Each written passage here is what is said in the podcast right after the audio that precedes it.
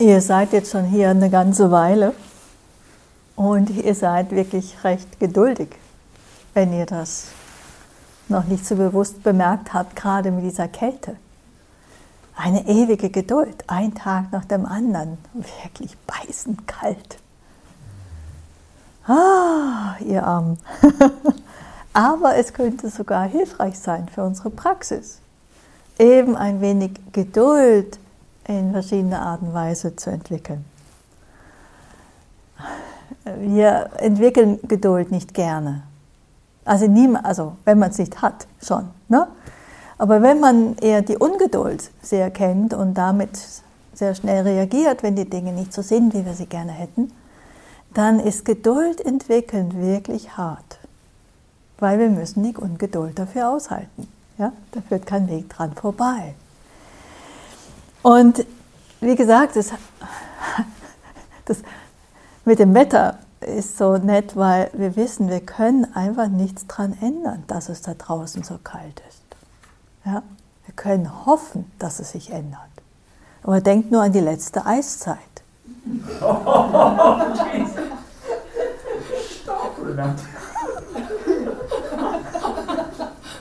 das ist du. Ich bin mir sicher, da hat jemand damals gedacht, es wird sicher wieder wärmer. Aber es wurde kälter und kälter. Und es dauerte recht lang. Also die Änderung ist nach dem Meteorologen in, in Sicht, aber man weiß nicht.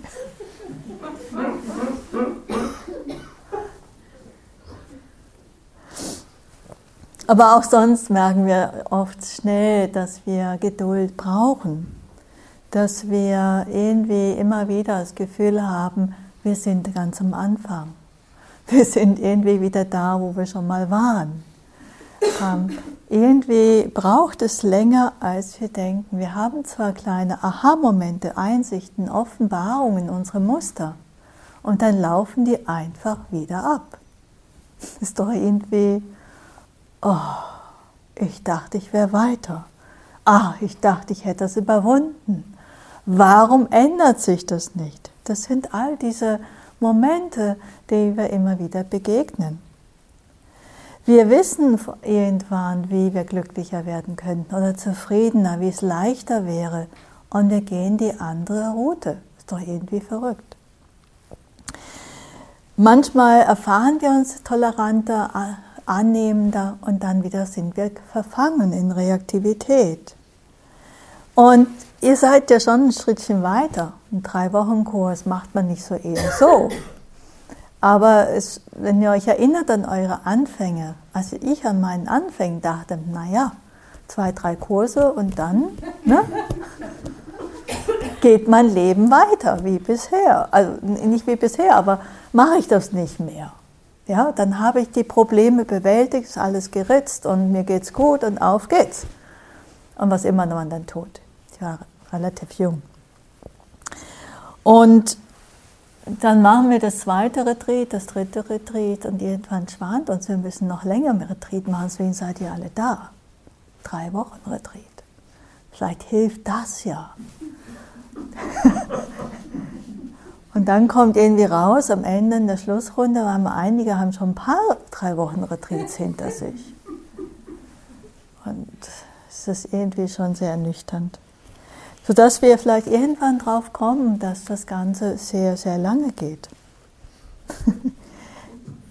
wir sind dazu nicht einfach nur zu dumm. Das finde ich einfach sehr wichtig, dass wir das bedenken. Der tibetische äh, Lehrer Jalva Yangopa, ein schönes Zitat. Wie ein altes Pergament, das sich von selbst einrollt, kommen schlechte Neigungen tendenziell immer wieder. Ja, wenn ihr mal so ein Pergament gesehen habt, wie leicht sich das wieder ganz von selbst einrollt. Wir lassen los und tschu, schnurrt es zusammen. Ja?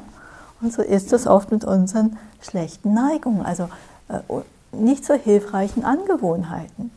Ja? Einmal unachtsam und schon geht's los. Sonst sind wir dabei. Und neue Gewohnheiten werden von den Umständen leicht zunichte gemacht wenn es zu kalt wird. wenn sich irgendwer hier daneben benimmt. Ja?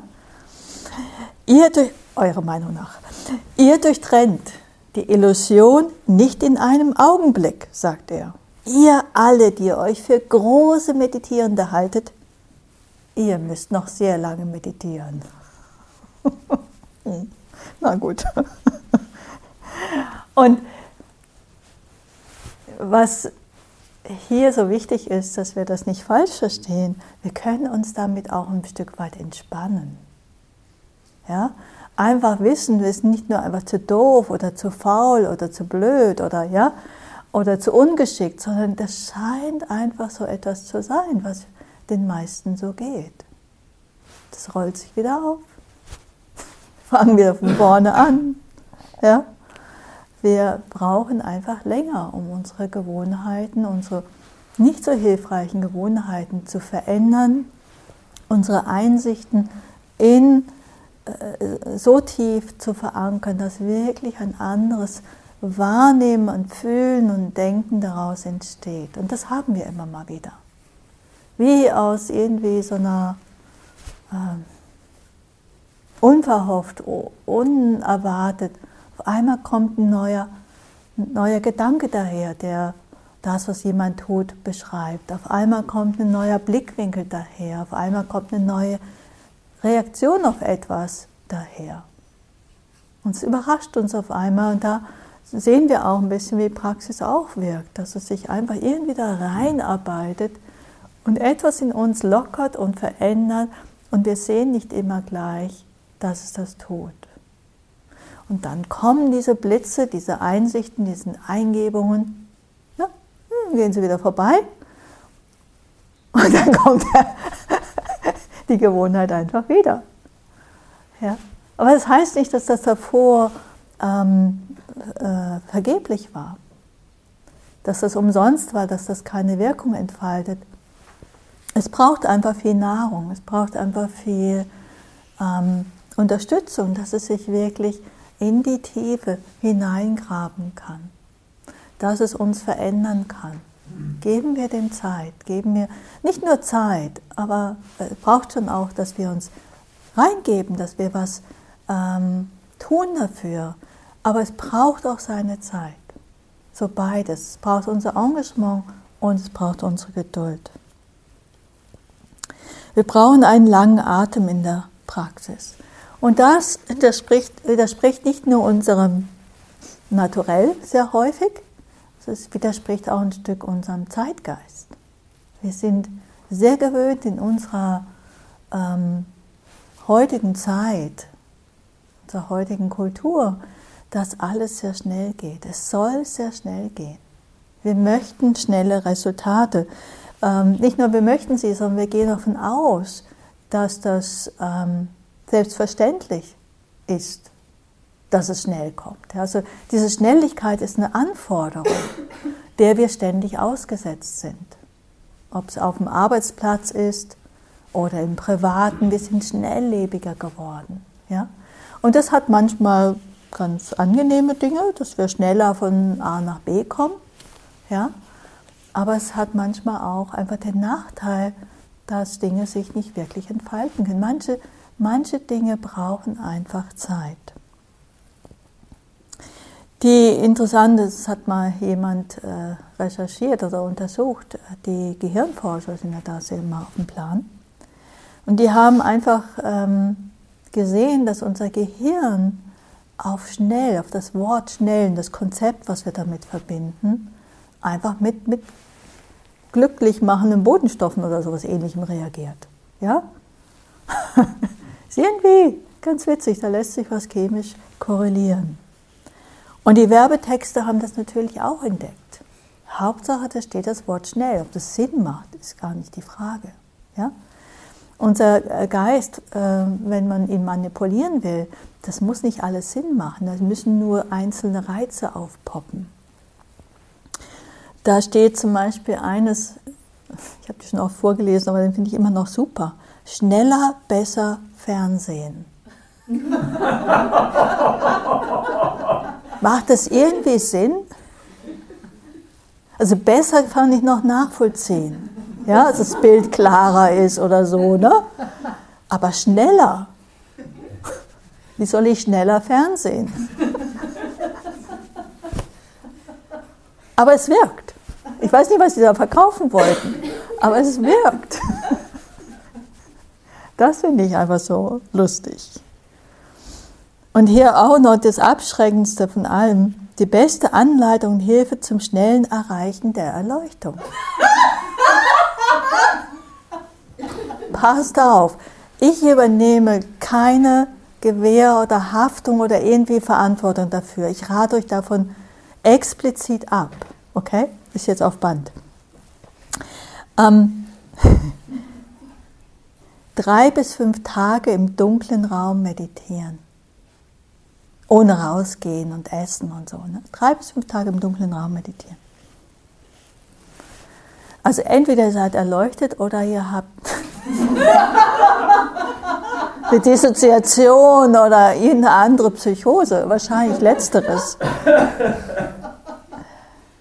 Und wenn ihr beides nicht habt, dann habt ihr wirklich endgültig durchgesessenen Hintern. Ich weiß nicht, wer sich sowas ausdenkt. Wir sind auch in einer Zeit, in der wir oft gemessen werden an Schnelligkeit. Ja, aufgrund, in, gerade in unserer Arbeitssituation. Und ganz oft ist so irgendwie der Eindruck, schnell sei besser. Und wir können aber wirklich mal hinschauen, ob wirklich schnell immer besser ist. Selbst wenn wir schnell irgendwo hingelangen, ist das wirklich besser. Manchmal ist es notwendig, dass wir schnell irgendwo hingelangen, ja. Aber ist es besser? Es, wäre es nicht netter, einfach langsam irgendwo hinzukommen und die Fahrt zu genießen? Einfach sich zwischendurch vielleicht was anzuschauen. Einfach schon mal runterzukommen, wenn wir gerade in Urlaub fahren kann man die Zeit nicht nutzen, um schon mal einzutauchen, langsam sich zu verabschieden, langsam irgendwo hinzugehen. Ich finde es so spannend mit unseren neuen Technologien. Ich bin ja doch äh, in einer Zeit geboren worden, wo es solche Dinge noch nicht gab. Fast alle unter euch wissen, wovon ich spreche, diese damaligen Zeiten, als es noch keine Computers gab keine Smartphones, schon gar nicht. Ne? Ähm, und als ich irgendwie, ich glaube, ich war 25 oder dem Dreh, vielleicht dem Dreh, tauchten in meiner Wahrnehmung endlich Computers auf und ich habe dann meine Diplomarbeit auf einem dieser ersten Computers geschrieben. Das war auch ganz nützlich mit diesem Computer, weil man immer, statt auf Schreibmaschine, man konnte einfacher seine Fehler ausradieren. Das fand ich super. Und seitdem, und diese, diese Computer, ich fand die, ja, die, ich konnte so schnell schreiben, wie ich, also zehn Finger und alles war gut. Mein Computer, der inzwischen vielfaches schneller sein soll, der schreibt immer noch genauso langsam, also so schnell wie ich mit den Fingern darüber gehe. Aber die Dinger werden ja immer schneller, deswegen muss man sich alle paar Jahre einen neuen Computer kaufen. Ich habe das bis heute noch nicht so ganz verstanden. Also, ich meine, ich weiß schon wo, aber irgendwie, und damals schon, also es ist jetzt schon lange her, 20 Jahre sicherlich, habe ich mal in einem Büro gearbeitet und mir gegenüber fluchte einer, dass der Computer ihm nicht schnell genug ging. Und ich glaube, die Dinger gehen immer noch nicht schnell genug. Irgendwie, das ist so ein endlos Ding. Schneller, schneller, schneller, schneller. Und an sich werden wir nicht wirklich glücklicher. Ich finde noch nicht mal, dass sich meine Arbeit, dadurch, dass die Computer immer schneller werden, irgendwie reduziert. Ist, glaube ich, immer noch alles genauso. Ich mache vielleicht die falschen Dinge, aber warum ich, brauche ich dann einen schnelleren Computer? Ne? Ich meine, irgendwie ist das ein bisschen seltsam. Genauso mit den ganzen Fortbewegungsmitteln, die werden auch immer schneller. Die Autos fahren schneller, wobei die Autobahnen werden immer voller und deswegen kann man dann doch nicht so schnell die Züge werden immer schneller, aber dann können sie doch nicht so schnell fahren, weil wieder so eine, irgendwie eine Oberleitung kaputt ist oder so ein Stellwerk ausfällt oder irgendwas. Man kommt schon wieder eine Stunde zu spät an. Und, und, und. Ich meine, das ist irgendwie so verbreitet. Ja? Das wird, und, und insgesamt wird alles hektischer, alles, also vieles wird hektischer, viele werden gestresster, genervter ähm, und dementsprechend sehen die Reaktionen aus, die wir abkriegen. Entweder selber in uns spüren oder die andere einfach ausleben, weil sie einfach überfordert sind. Und dann brauchen wir nur nach Niederbayern kommen. Ne? So, ich meine, ihr kommt jetzt auch nicht so weit über den Ort hinaus hier, aber so insgesamt geht alles so ein bisschen gemütlicher zu als in einer größeren Stadt. Das ist typisch auf dem Land, wenn es schon entspannt ist, schon sind die Leute so ein bisschen gemütlicher und freundlicher. Und es hat so eine direkte Verbindung auch, dieses schnell, schnell, schnell, dieses ungeduldig und, und es hört nie auf. Und der Effekt davon ist, wir sind gereizt, wir sind gestresst, wir, wir sind einfach nicht zufrieden. Und das Gleiche gilt natürlich auch in unserer Praxis. Es ist sehr spannend, diese Momente, wenn wir richtig ungeduldig werden mit uns selbst. Ja? Warum geht meine Praxis nicht voran? Warum konzentriert sich mein Geist nicht besser? Warum, ich hatte gestern eine schöne tiefe Phase von Einsichten, warum setzt sich das jetzt heute nicht fort? Ja? Jetzt könnte doch endlich mal der große Knall kommen. Jetzt könnte doch endlich mal sich dieses Problem, mit dem ich in meinem Leben bin, öffnen und lösen und hinter mir bleiben. Oh. Oder was auch immer. Oder die Person neben mir könnte doch endlich mal stillsitzen. Ja, gerne auch nach außen, dass wir das gerne anders hätten. Und wir vergleichen manchmal eine Meditation mit der anderen, einen Tag mit dem anderen, einen Retreat mit dem anderen. Und wenn wir irgendwie Ansatzpunkte erkennen, dass unser Fortschritt nicht so schnell ist, wie wir meinen, dann können wir richtig sauer werden. Dann können wir uns richtig gut in Ärger verstricken, in Zweifel verstricken oder in Frustration und ach hier und so aufgeben innerlich, es wird ja doch nichts aus mir und keine Ahnung was. Und ihr seht schon, es ist irgendwie nicht wirklich förderlich. Und ganz oft, wenn wir genauer hinschauen, findet keine wirkliche Auseinandersetzung mit diesem Moment statt. Es kann nicht. Einem Moment von Ungeduld sind wir ausgerichtet auf etwas anderes. Wir wollen wohin. Und das ist nicht unsere ähm, Motivation, Inspiration, Aspiration, ja, wo wir hinstreben zu einem offenen, gütigen, klaren Geist, ein Herz. Das kann schon sehr sinnvoll sein, dass wir darum wissen, wo geht es eigentlich hin. Aber wenn wir dann jede Sekunde schauen, geht's auch dahin, geht's auch dahin, geht's auch dahin, ja? Und jetzt aber mal, dann treibt uns in dem Moment nicht unsere Aspiration, sondern unsere Ungeduld. Und unsere Ungeduld ist definitiv erfüllt von Nichtfrieden, von Nichtoffenheit. Ja, die Offenheit, wo wir hinwollen, die, der Schritt dahin ist, dass wir offen sind für diesen Moment. Das bedeutet, dass wir uns einlassen für diesen Moment, dass wir ihn zulassen, diesen Moment. Gerne im Weg ist da auch unsere Vorstellung von der Praxis, wie die verlaufen soll. Und wenn ihr da das Glück oder das Pech hattet, je nachdem, da einiges gelesen zu haben, wie solche Entwicklungen den ablaufen, da gibt es ja diverse Abhandlungen darüber und da hat man auch gerne, was Buddhisten ja gerne machen, die stricken gerne Listen. Ne? und, und stellen das so ganz schön linear dar. Stufe 1, Stufe 2, Stufe 3, Stufe 4. Ja? Und je nachdem, wo ihr hinschaut, sind es 10 oder 4 oder je nachdem. Ähm, und dann vergleichen wir natürlich unsere Praxis. Ja, wo bin ich denn? Stufe 1. Nach Stufe 1 kommt Stufe 2. Dann kommt aber Stufe 0. Anfangszustand völlig zerstreut, schläfrig, rastlos, keine Ahnung wie.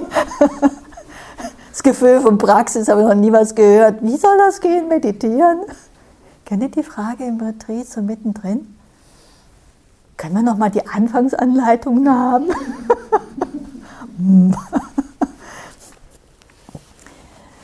Oder wir sind kurz vorm Ziel, endlich, ah, ruhig, klar, entspannt, ja, wir sind voll fast dran. Ego löst sich ständig auf. Und jetzt erwarten wir Big Bang. Und auf einmal sind wir eingeschlafen. Wachen wieder auf. Kein Big Bang. Oder ganz dummerweise, es läutet in dem Moment die Glocke zum Mittagessen.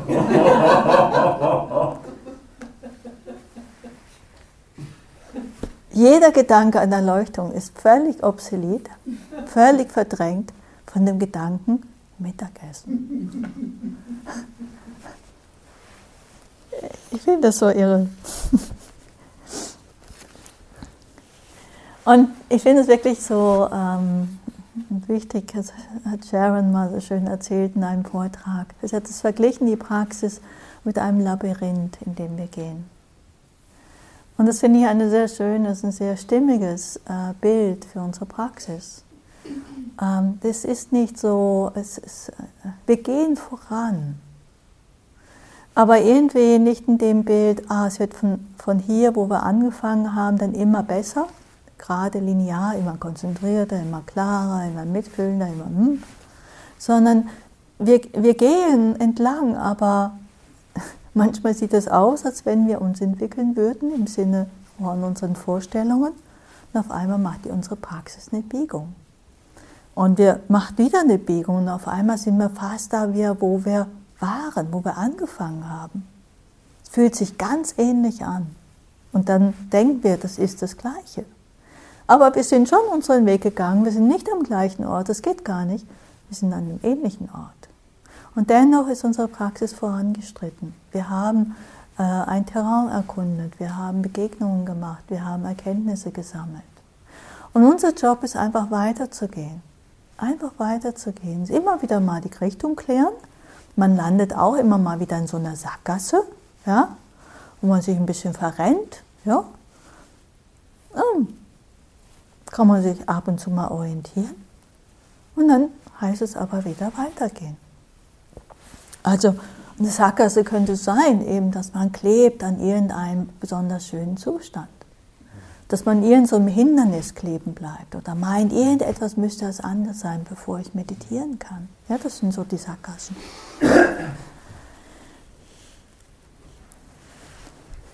Geduld ist nicht nur in der Praxis ähm, vonnöten. Geduld oder hilfreich. Geduld ist auch in vielen anderen Bereichen unseres Lebens unerlässlich. Es gibt einfach Dinge, die lassen sich nicht wirklich abkürzen. Ähm, ich finde es gerade auch in unserer Lebensmittelindustrie sehr spannend. Da wird immer wieder versucht, dass alles schneller wächst, ob es Pflanzen oder Tiere sind. Und dennoch, es gibt einen Punkt, da geht es immer auf Kosten der Qualität. Ja? Es ist einfach nicht so schmackhaft, es ist einfach nicht so rund, nicht so, ja, erfüllend. Oder einen hohen Berg besteigen, wenn wir in die Alpen gehen. Und da können wir die meisten von uns nicht einfach hochsprinten. Wir brauchen einen beständigen, langsam, geduldigen Schritt. Oder eine gründliche Ausbildung. Da wird auch versucht zu verkürzen, aber irgendwie geht es oft dann auf Kosten von auch einem Weitblick, dass wir etwas, was wir im Detail später vielleicht untersuchen, einordnen können in einen größeren Zusammenhang. Auch Freundschaften brauchen einfach Zeit. Zeit zu wachsen. Die, die selbstintensive Begegnung, es braucht Zeit, dass sich etwas entfalten kann, dass wir vertrauen können, dass wir ähm, einfach wirklich, wissen, ja, dass diese Freundschaft hält. Und so auch unsere innere Entwicklung. Eine wirklich tiefe innere Entwicklung braucht einfach Zeit. Und dann kommt eine tiefe, qualitativ reiche Entwicklung zustande. Und das braucht Geduld wie auch stetiges Dranbleiben. Nicht nur einfach da sitzen ja, und über euch ergehen lassen. Das sagt Ajahn Chah, oh, ich habe Hühner tagelang auf ihren Nestern sitzen sehen. Ja? Es geht nicht darum, wie viele Stunden ihr hier absetzt. Nicht nur, es ist auch ein Teil dessen. Aber schon auch, dass wir wirklich dann, wenn wir da sind, auch dran sind. Wirklich dieses Stückchen, dieses kleine Stückchen an das, die Erfahrung gehen, uns auseinandersetzen, uns hinwenden und ah, da ist das, das ist das, ich bin da. Ich bin mit dem, was ist, wie es ist, auch wenn es mir nicht passt, wenn ich es gerne anders hätte.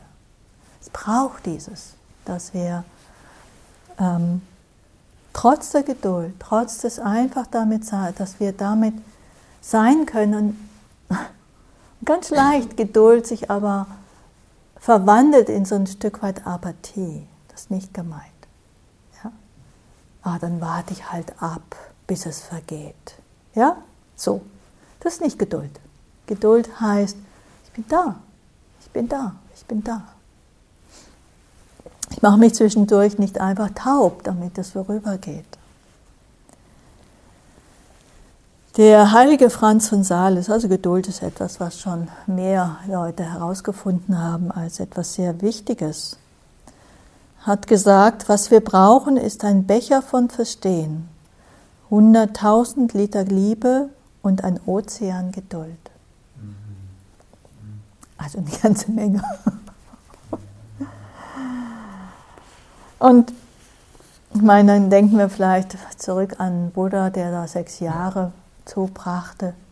Strenger Praxis, okay. Aber sechs Jahre ist ja, also wenn wir wüssten, dass sechs Jahre reichen würden, ja, und hätte ich schon mal gemacht. Also ich habe schon einiges, aber nach drei Jahren war dann irgendwie erstmal die Luft raus. Nonstop in Asien. Sechs Jahre. Und dennoch wird immer wieder betont in dem Paramita, dass er vorher 500 Leben daran gearbeitet hat, überhaupt die Bedingungen anzusammeln, um dann diesem Leben, dem er geboren wurde als Gautama, äh, zu einem Buddha zu werden. Und so unterstreicht einfach die Bedeutung von Geduld. Manchmal wird daraus natürlich auch gestrickt, das ist gar nicht möglich zu erwachen. Man braucht ja erstmal 500 Leben. Ne? So. Das ist wiederum auch vielleicht ein falscher Umkehrschluss. Aber einfach so, wenn Sie einfach nehmen können als Stütze, okay, ich bin jetzt schon dran, 10 Jahre, 15 Jahre, 20 Jahre, keine Ahnung, wie lange ihr schon dran seid, dann braucht ihr vielleicht ein bisschen noch mehr Geduld.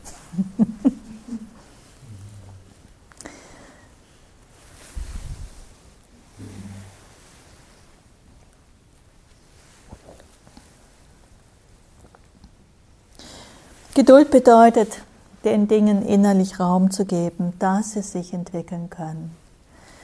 Dass wir etwas die Zeit geben können, das es braucht. Dass wir ähm, da sind und offen sind für das, was sich jetzt zeigt und was wir nicht erwartet haben. Ja? Äh, in der Geduld, da kann sich öffnen, was ist eigentlich jetzt los? Da, wenn Geduld auftaucht, ist auch Vertrauen da, ist auch Akzeptanz da. Und ohne Geduld fehlt das. Könnt ihr mal schauen. Die kommen zusammen. Und eine solche Geduld, wie gesagt, wirkt sich dann aus auch auf andere Aspekte in unserem Leben, auf Projekte, auf, auf Beziehungen, auf das Leben schlechthin. Oder einfach im Supermarkt oder im Verkehr, dass wir nicht überholen, um zwei Minuten schneller am Ziel zu sein, was meistens der Fall ist. Riskieren unser Leben und das Leben der anderen und sind fünf Minuten schneller am Ziel. Oft, meistens ist es nur in diesem Rahmen. Ist das wirklich notwendig? Ich habe das mal ausprobiert in Berlin noch. Nicht irgendwie spät abends auf einer Landstraße gedüst und das, ja, er ist schmal und links und rechts sind große Bäumchen. Ich hatte damals ein sehr altes Auto, 30 Jahre alt, Golf. Und vor mir schwänzelte so ein, so ein LKW vor sich her. Der nahm auch ziemlich viel Platz ein, aber ich war ungeduldig. als überholte ich ihn. Puh. Zwischendurch, oh, hoffentlich geht das gut.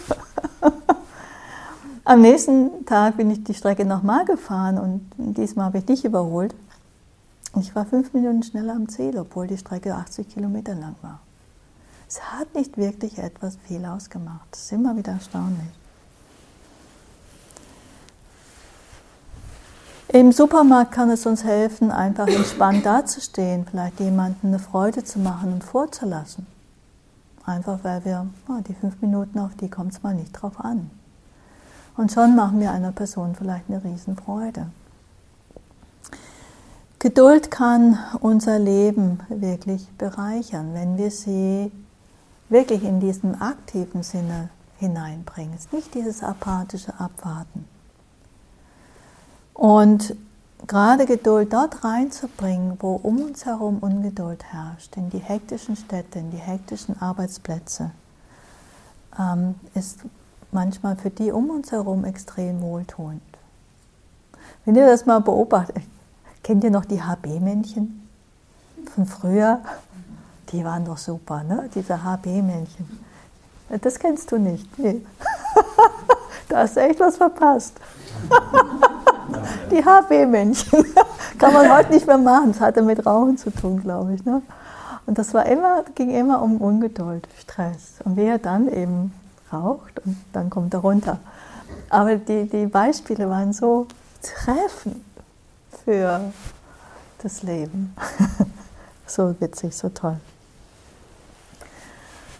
Und eben, wir brauchen keine HBs.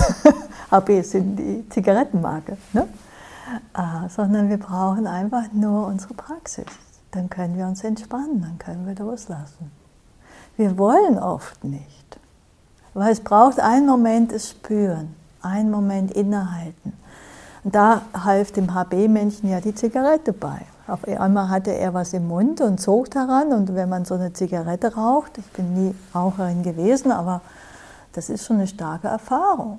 Ja? Also der Geist rauscht dahin kämpft mit diesem Nikotin und schon ist das andere vergessen. Wir haben unsere Füße, wir haben unseren Atem, wir haben unsere Achtsamkeit, die wir an verschiedene Orte lenken können. Wir haben so viele Werkzeuge. Wenden wir sie doch einfach mal an, wenn Ungeduld kommt. Also das braucht so manchmal so einen kleinen Ruck innerlich, weil kommt natürlich oft noch hinzu, dass wenn wir ungeduldig sind, dass wir meinen, wir hätten auch ein Recht dazu, ungeduldig zu sein.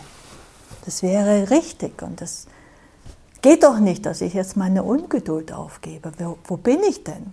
Wo komme ich denn dahin? Ja? Also da ist immer noch ein Stück weit das Ego im Spiel. Und das Ego möchte das, das, das möchten wir nicht so ganz loslassen. Ja? Und wenn das wir ein bisschen durchschauen, mehr und mehr sehen, dass dieses Ego einfach eigentlich auch nichts ist, dann fällt es uns wesentlich leichter, uns diesen kleinen Ruck zu geben und zu sagen, okay, statt der Ungeduld zu folgen, wende ich jetzt meine Werkzeuge ab, äh, an, die mir helfen, dass ich Geduld wieder entfalten kann. Ja? Weg von dem Zielen auf, ich hätte jetzt gerne dies oder jenes, oder was mich davon abhält, dass ich dies oder jenes erreichen kann, dass ich auf das störende Objekt die ganze Zeit starre. Ja? Und mich in diesen Reaktivitäten dadurch verfange. Lasse ich mich fallen in diesem Moment. Akzeptiere ich diesen Moment. Die Gerade die, Ungeduld, äh, die, die, die hektischen Städte, die hektischen Umgebungen, die brauchen oft unsere Geduld, damit wir wirklich bei uns bleiben können. Und gleichzeitig ist es gerade die Umgebung, die uns das oft so schwer macht. Aber einfach so äh, mal das vielleicht im Blick behalten. Das Problem mit der Ungeduld ist, in dem Moment sind wir ausgerichtet auf einen anderen Moment. Und für unsere Praxis ist es deswegen so wichtig, weil wir äh, unsere Erkenntnisse nur gewinnen können in diesem Moment, mit dieser Erfahrung. und nicht mit der nächsten, weil die nächste ist noch nicht da. Und wenn Ungeduld mal da ist, dann reißt die uns auch über den nächsten Moment hinaus. Es ist einfach, die Ungeduld selbst treibt uns weg von diesem Moment. Und erst wenn Geduld wieder da ist, können wir uns wirklich eintauchen, einlassen auf diesen Moment. Und da findet Erkennen statt. Da findet Entwicklung statt. Also wenn wir erwachen wollen, dann brauchen wir Geduld brauchen wir dieses Dasein können mit der Erfahrung, die jetzt da ist.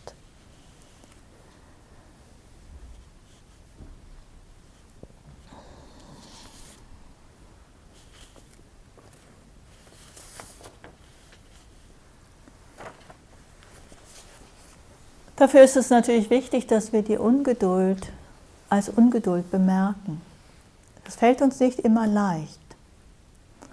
Ähm, manchmal oder ganz oft reißt sie uns fort und wir bemerken nicht, dass es einfach Ungeduld ist. Das ist irgendwie interessant, aber also ganz drastisch war für mich das Beispiel in der Einstelei. Viele von euch kennen dieses Beispiel, wo ich draußen praktizierte in den USA in so einer Hütte, so wie ihr hier sitzen gehen, sitzen gehen, sitzen gehen, ja, so endlos. Und ich bekam irgendwann, hatte ich so ein klein, ganz kleines Gärtchen mir an. Aus verschiedenen Gründen, es gab mehrere Gründe. Aber einer davon war, es schien mir relativ unaufwendig. Ich habe da nicht so wahnsinnig viel, aber ich hatte eine riesige Ernte, das war erstaunlich. Ich habe relativ wenig getan dafür. Und ich hatte unter anderem Tomatenpflanzen. Und diese Tomaten bildeten sehr schnell schöne, runde, grüne Bällchen, ne, Tomaten. Aber sie weigerten sich, rot zu werden. Eine Woche später, zweite Woche später, dritte Woche später, immer noch grün. Und ich stand so jeden, ich hatte ja niemanden, mit dem ich reden kann, konnte, also redete ich jeden Tag mit diesen Tomaten und sagte zu ihnen, jetzt werdet doch mal rot. Und es fiel mir einfach wirklich nicht auf, aber erst ich glaube so vier, fünf Wochen, stand ich eines Tages, stand stand ich davor und sagte ihnen wieder so in Gedanken, jetzt werdet doch mal rot. in dem Moment kam eine Stimme in mir und sagte, Renate, ich glaube, das ist Ungeduld. ja? Und es war wirklich so Ungeduld, es war nicht so, es, ich spürte richtig, und das war schon die ganze Zeit gewesen. Ich wollte, dass die rot sind. Da war und es war interessant, weil vorher hatte ich das immer mal wieder so gehört. Ich sollte doch mal ein bisschen, ich könnte mal ein bisschen geduldiger sein, wird es mir einfacher machen. Und ich hatte das weit von mir gewesen, dass ich ungeduldig wäre. Es war einfach nicht auf meinem Radar von meinen geistigen Zuständen. Da hatte ich andere drauf. Ja? Andere waren ganz klar, wenn die kamen, sah ich die sofort. Aber andere geistige Zustände, wir sehen nicht immer alle klar. Ihr kennt doch das, den berühmten blinden Fleck. Könnt mal überlegen, was eure guten Freunde euch manchmal sagen. Du, dieses Mal wagen. Ne? Es kann natürlich denen ihr Ding sein. Aber manchmal ist es tatsächlich unser blinder Fleck, den sie mal kurz benennen. Und die Freundschaft vielleicht riskieren, aber gut. Ähm, oder wir ihnen so auf den Geist gehen, dass sie es nicht mehr aushalten. So, wenn wir sie dann entdecken, die Ungeduld, schaut sie euch an. Versucht sie nicht gleich loszuwerden, weil in dem Moment sind wir ja da, wo wir uns zuwenden der Ungeduld. Woran erkenne ich die? Wie fühlt es sich im Körper an? Was macht der Geist? Was erzählt er uns? Ähm, das heißt zwar immer, wir sollen nicht in die Geschichten reingehen, und, das, darum geht es auch nicht, aber die Art, wie er die Geschichte erzählt, ja, heißt dann immer so, woanders wäre es besser. Was immer das anders wäre. Das andere wäre besser. Ja? Sonst würden wir nicht ungeduldig nach irgendetwas uns sehnen. Und dann, was wir machen, ist das, was wir mit allen anderen Dingen machen. Wir wenden uns sehr zu. Wir lassen uns auf die Ungeduld ein. Wir erforschen sie und vielleicht kommen im Zuge dessen noch andere Geisteszustände zum Vorschein. Vielleicht Angst, vielleicht Sehnsucht, vielleicht Unzufriedenheit, vielleicht Frustration, vielleicht irgendetwas. Und da geht dann unsere Arbeit weiter. Wo immer, was immer sich dann zeigt.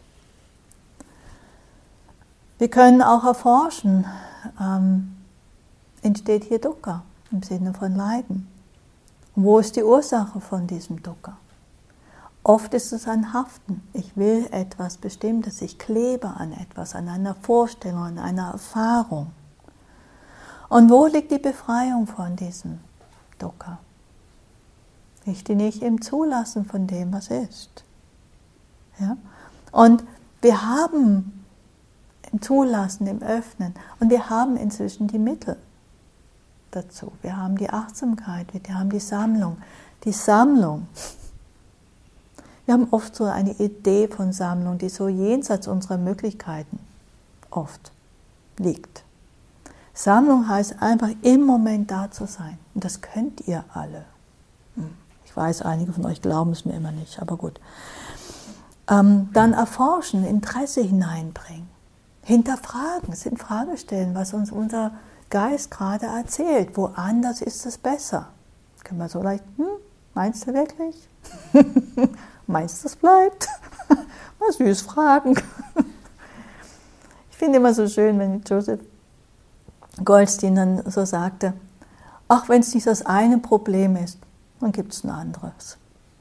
Es ist so entspannend. Ja? Also stand, ach, werde ich auch dieses Problem mal los. Ja, ist natürlich schön, wenn wir mal Abwechslung haben. Ne? Aber früher oder später kommt halt ein anderes daher. Also dieses Ding, dass ah, ich das hier los bin. Dahinter, wenn man so ein bisschen reinspürt, steht so ein bisschen so, was wir von den Märchen kennen. Dann bin ich für immer glücklich. Ich dieses Problem loswerde. Also mir fällt dann immer wieder, wenn ich mich da ertappe, Joseph ein. Und ich finde es extrem beruhigend. Also nicht runterziehen. Ja, nicht irgendwie so, oh Gott, hier ist nie ein Ende, sondern irgendwie, okay, auf einmal kann ich mich einlassen auf das Problem.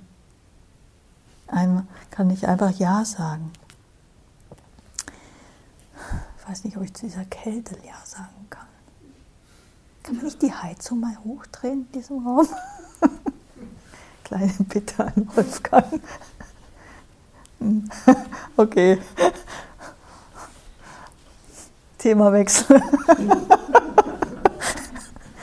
ah, damit komme ich zum zweiten Aspekt von Geduld.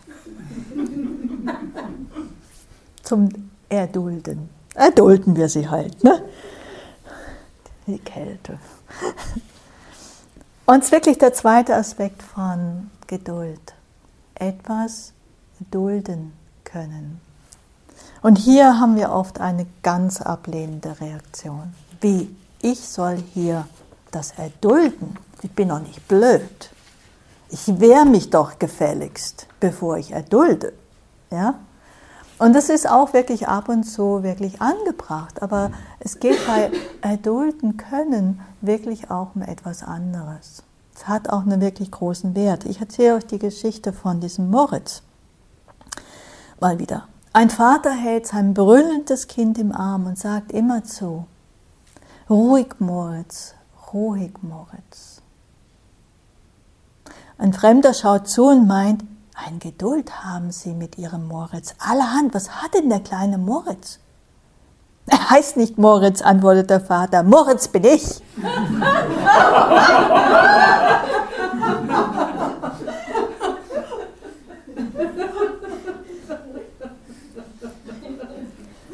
Und ich finde die Geschichte echt so schön, weil sie es so knapp und auch so auf den Punkt bringt.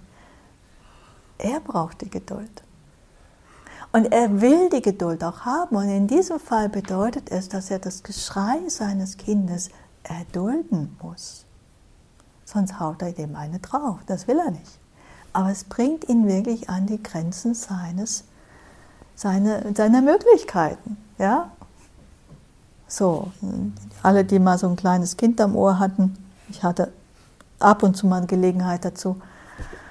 Selten, aber wenn dann. Ich kann mich noch erinnern mit, mit Rosi, hier habe ich in ihre, das Haus geteilt und sie hatte so ein wenige Monate altes Baby und äh, manchmal war sie einfach völlig verzweifelt und dann nahm ich das kleine Teil, aber es war schon ganz schön, manchmal war es ganz schön hart. Es ist ganz schön durchdringend, es ist einfach extrem unangenehm. Also diese, dieses Erdulden können, wirklich diese Fähigkeit zu haben, etwas Unangenehmes erdulden zu können, das gibt uns einfach die Möglichkeit, gelassen zu sein angesichts von etwas. Wirklich, wo wir nicht reagieren wollen, auch wirklich die Fähigkeit zu haben, nicht zu reagieren. Es gibt uns auch die Möglichkeit, tolerant zu sein, zu vergeben, nicht nachzutragen und letzten Endes, dass Weisheit sich entfalten kann. Dadurch, dass wir den Raum haben, hinzuschauen und nicht gleich reagieren. Es erdulden können ist eine sehr hilfreiche Fähigkeit, die das Tor öffnet in viele, viele äh, heilsame Geistesqualitäten. Und so heißt es in einer Lehrrede, besonnen, weise und geduldig erträgt er oder sie Hitze und Kälte, Wind und Wetter. Habt ihr echt die Gelegenheit zu. Hunger und Durst, Fliegen, Mücken und andere Tiere, die sind gerade nicht da. Und auch unangenehme und schlimme Worte, die sind hoffentlich auch nicht da. Aber einfach das. Aber ihr könnt vielleicht auch andere Dinge finden, die euch gerade hier nerven. Und auch bei heftigen und stechenden Schmerzen bleibt er oder sie besonnen, geduldig und gelassen. Ihr müsst es nicht so weit treiben. Wenn ihr Zahnschmerzen habt, könnt ihr euch melden, wir bringen euch zum Zahnarzt. Ja. Oder andere Schmerzen habt. Und dennoch, wir können eine Aktion ergreifen, wie zum Arzt gehen und dennoch innerlich besonnen bleiben, geduldig bleiben, gelassen bleiben. Ja? Statt völlig äh, durchzudrehen. Ganz, ganz hilfreich, dass wir noch wirklich besonnen sein können und einen Schritt nach dem nächsten tun können, um mit der Situation sinnvoll umzugehen. Wie gesagt, in dieses Erdulden ist eine auch nochmal mehr wie dieses Geduld haben. Erdulden ist einfach nicht sehr in in unserer Gesellschaft. Es, steht, es besteht einfach auch ein hoher Anspruch dass es uns immer angenehm sein sollte, bequem sein sollte, gefällig sein sollte. Ja? Also das, das, das ist etwas, was wir sehr gewöhnt sind, was wir oft erstreben, was wir oft erfordern, was uns oft auch versprochen wird. Also ich verspreche nie, dass ein, ein Retreat eine angenehme Erfahrung werden wird. Das werdet ihr nicht finden bei meinen Ausschreibungen. Da steht nicht, das macht euch, das wird eine angenehme, schöne Zeit. Ja? So, so das schreibe ich nicht. Das interpretieren wir vielleicht rein. Oder wir haben oft auch das Bild von Meditation. Es wird etwas Angenehmes, Schönes. Wenn ihr euch anschaut, wie wird das vermarktet? Es sind irgendwelche Bilder mit schönen Frauen, die in schönen Landschaften, mit einem angenehmen Licht, irgendwo still schmerzfrei in der Gegend rumsitzen. Ja? Das suggeriert doch, dass Meditation ist eine angenehme Aktivität. Ich finde es echt gemein. Ich finde es eigentlich Charlatanerie. Ja, es ist Irreführung. Es ist anstrengend. Ist mühselig. Das ist schmerzhaft. Manchmal ist es manchmal auch erhebend und schön und beglückend. Aber es hat eben diese andere Seite auch die wird so oft einfach verschwiegen. Ähm, das passt in unsere, unsere Gesellschaft. Irgendwie darf das andere nicht sein. Das Unangenehme darf eigentlich nicht sein. Ich bin froh, dass vieles Unangenehme ähm, in unserem Alltag entschwunden ist. Da gibt es die Waschmaschinen, über die bin ich immer wieder glücklich, wahnsinnig glücklich. Ja, Spülmaschinen brauche ich nicht unbedingt, obwohl die auch nett ist. Aber Waschmaschine, habt ihr schon mal Wäsche gewaschen mit der Hand? Das in Asien war das drei, zwei, zweieinhalb Jahre. Ja, mit der Hand die Wasch Sachen waschen. Das war einfach nicht schön, nicht, nicht nett. Und ähm, so ist es auch mit vielen anderen Dingen. Aber dann haben wir oft den Anspruch, nichts dürfte mehr, alles müsste immer bequem, schön, angenehm sein. Ne? Und dann kommen wir ganz schnell dahin, dass wir kritisieren, dass wir uns wehren, dass wir uns nörgeln, dass wir darüber hin auch oft den, äh, so ein bisschen, äh, dann habe ich halt keine Lust, dann werden wir halt griesgrämig und dann hängen wir halt da durch. Und, wenn, äh, ja? und dann kommen solche Stimmungen zustande. Wir lassen uns so schnell dadurch wegziehen. Vielleicht denken wir auch nur, ertragen ist wirklich nur etwas für die Schwachen und Dummen. Ja? Schwach und dumm, das will ich echt nicht sein. nee. Und es gibt auch wirklich einen Platz, wirklich einen Platz, sich aufzulehnen, zu engagieren, gegen Missstände vorzugehen. Wirklich, ich bin gar nicht gegen äh, so, so, so einen stillen, angepassten Buddhismus. Ich bin sehr für einen engagierten Buddhismus. Ja, oder streicht das Wort Buddhismus, aber engagiert zu sein in der Welt. Ähm, und dennoch ähm, steckt das oft hinter unseren Kritisieren, hinter unserer Kritik, hinter unseren Nörgeleien. Steckt das wirklich dahinter? Fragen wir uns doch einfach. Es ist ganz spannend, wenn diese Zustände auftauchen, was da los ist.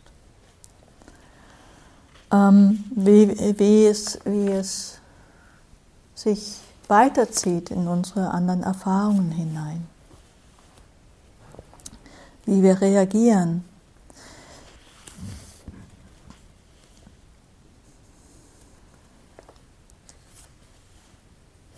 Buddha sagt, bewirkt ein schmerzliches Gefühl, dass die heilsamen Eigenschaften wie Geduld zunehmen und die Unheilsamen abnehmen, dann solltet ihr es ertragen lernen. Wie gesagt, man braucht natürlich so ein Stück weit, es ist keine Blaupause, uns alles zuzumuten.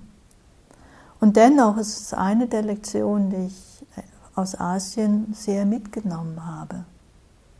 Diese, diese Fähigkeit zu erdulden, zu ertragen und damit okay zu sein, äh, in Frieden zu sein, das ist unschätzbar, diese Lektion. Da waren die Zentren nicht so gemütlich wie hier. Okay, hier ist es gerade ein bisschen kalt, aber dort war es richtig heiß. Oder in, während der Monsunzeit, das, also ich hasse Monsun, heiß und schwül. Man wurde eigentlich nie mehr trocken.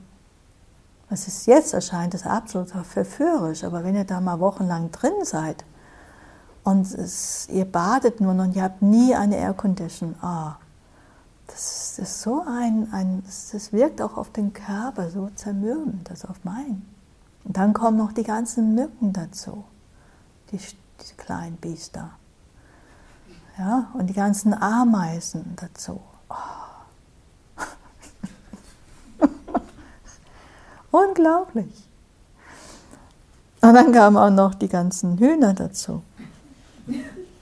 Die waren der Abschuss von allen, die waren so unnütz. Die waren völlig unnütz, weil man durfte noch nicht mal die Eier nehmen. Ja? Die wurden alle fleißig ausgebrütet. Und sie wurden immer mehr. Und die liefen frei rum im Kloster. Schissen überall hin, das ist klar. Aber vor allen Dingen, wenn meine Konzentration irgendwie zusammen mal kam, ne, so sich mal bündelte, nur begann, kam schnurstracks ein Pulk Hühner daher und hat eine Meter vor neben mir angefangen zu scharen und zu gackern und zu flattern und alles zu tun, um meine Konzentration zu brechen. Und sie haben sie immer wieder gebrochen. Oh. Das waren oft nicht so ganz rühmenswerte äh, Handlungen meinerseits.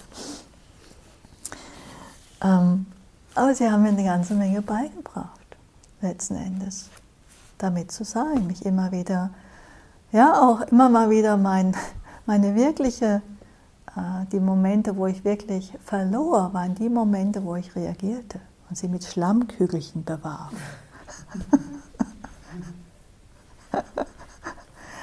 ah. Dann kann man sehen, was das mit einem macht. Ne? Hat man mit Schlammkügelchen, dann kommt Moment Genugtuung, und dann kommen die Gewissensbisse und dann kommt oh, endlose Spiralen da drin gedreht. Und dann brauchen wir immer mal wieder diese innere Absicht, okay, lass mich sein mit dem, was ist, wie es ist.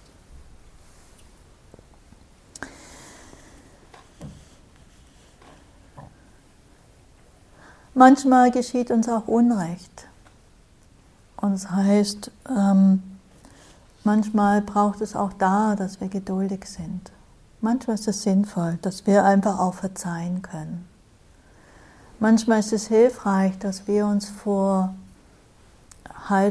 wenn jemand anders ungeschickt handelt, uns fragen, habe ich vielleicht auch mal ungeschickt gehandelt. Es gibt auch, äh, das kann uns helfen, Geduld zu entfalten.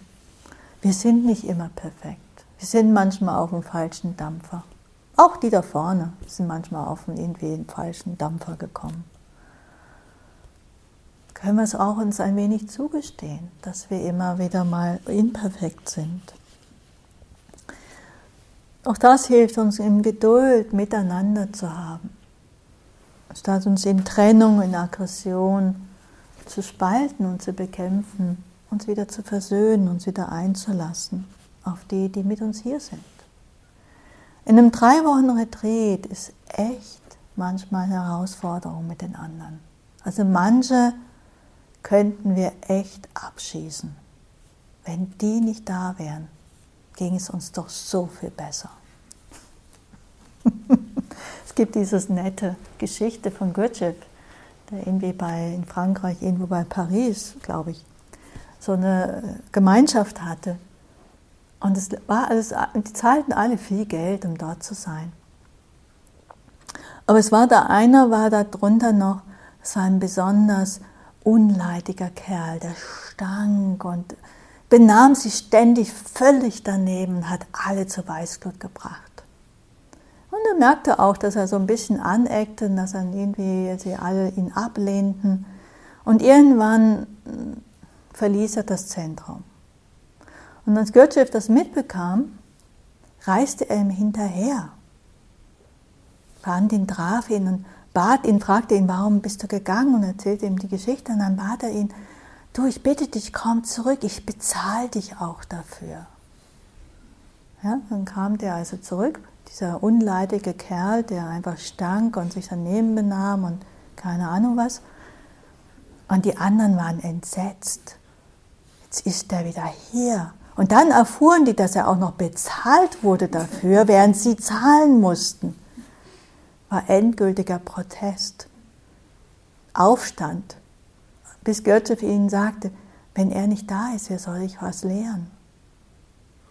Er bringt euch, also dadurch, dass wir so ein Störobjekt haben, haben wir die Gelegenheit, dass diese geistigen Zustände entstehen können. Und dann können wir schauen, was mache ich denn damit? Ich kann sie erforschen, ich kann sie zulassen, ich kann sie erkennen.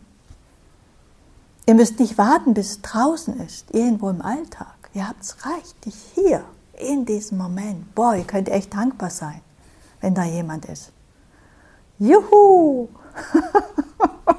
Setzt euch etwas näher ran. Stinkt. Ah, riechen. Ah, unangenehm.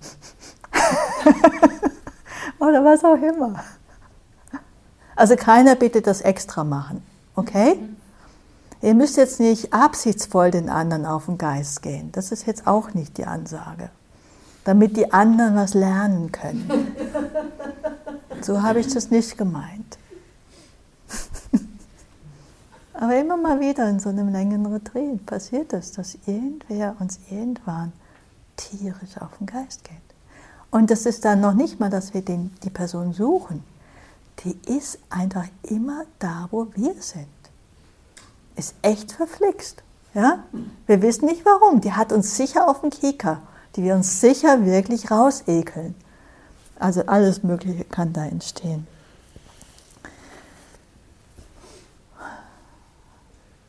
Dann erinnert euch an eure Praxis. Was ist hier los? Kann ich mich dem einfach öffnen?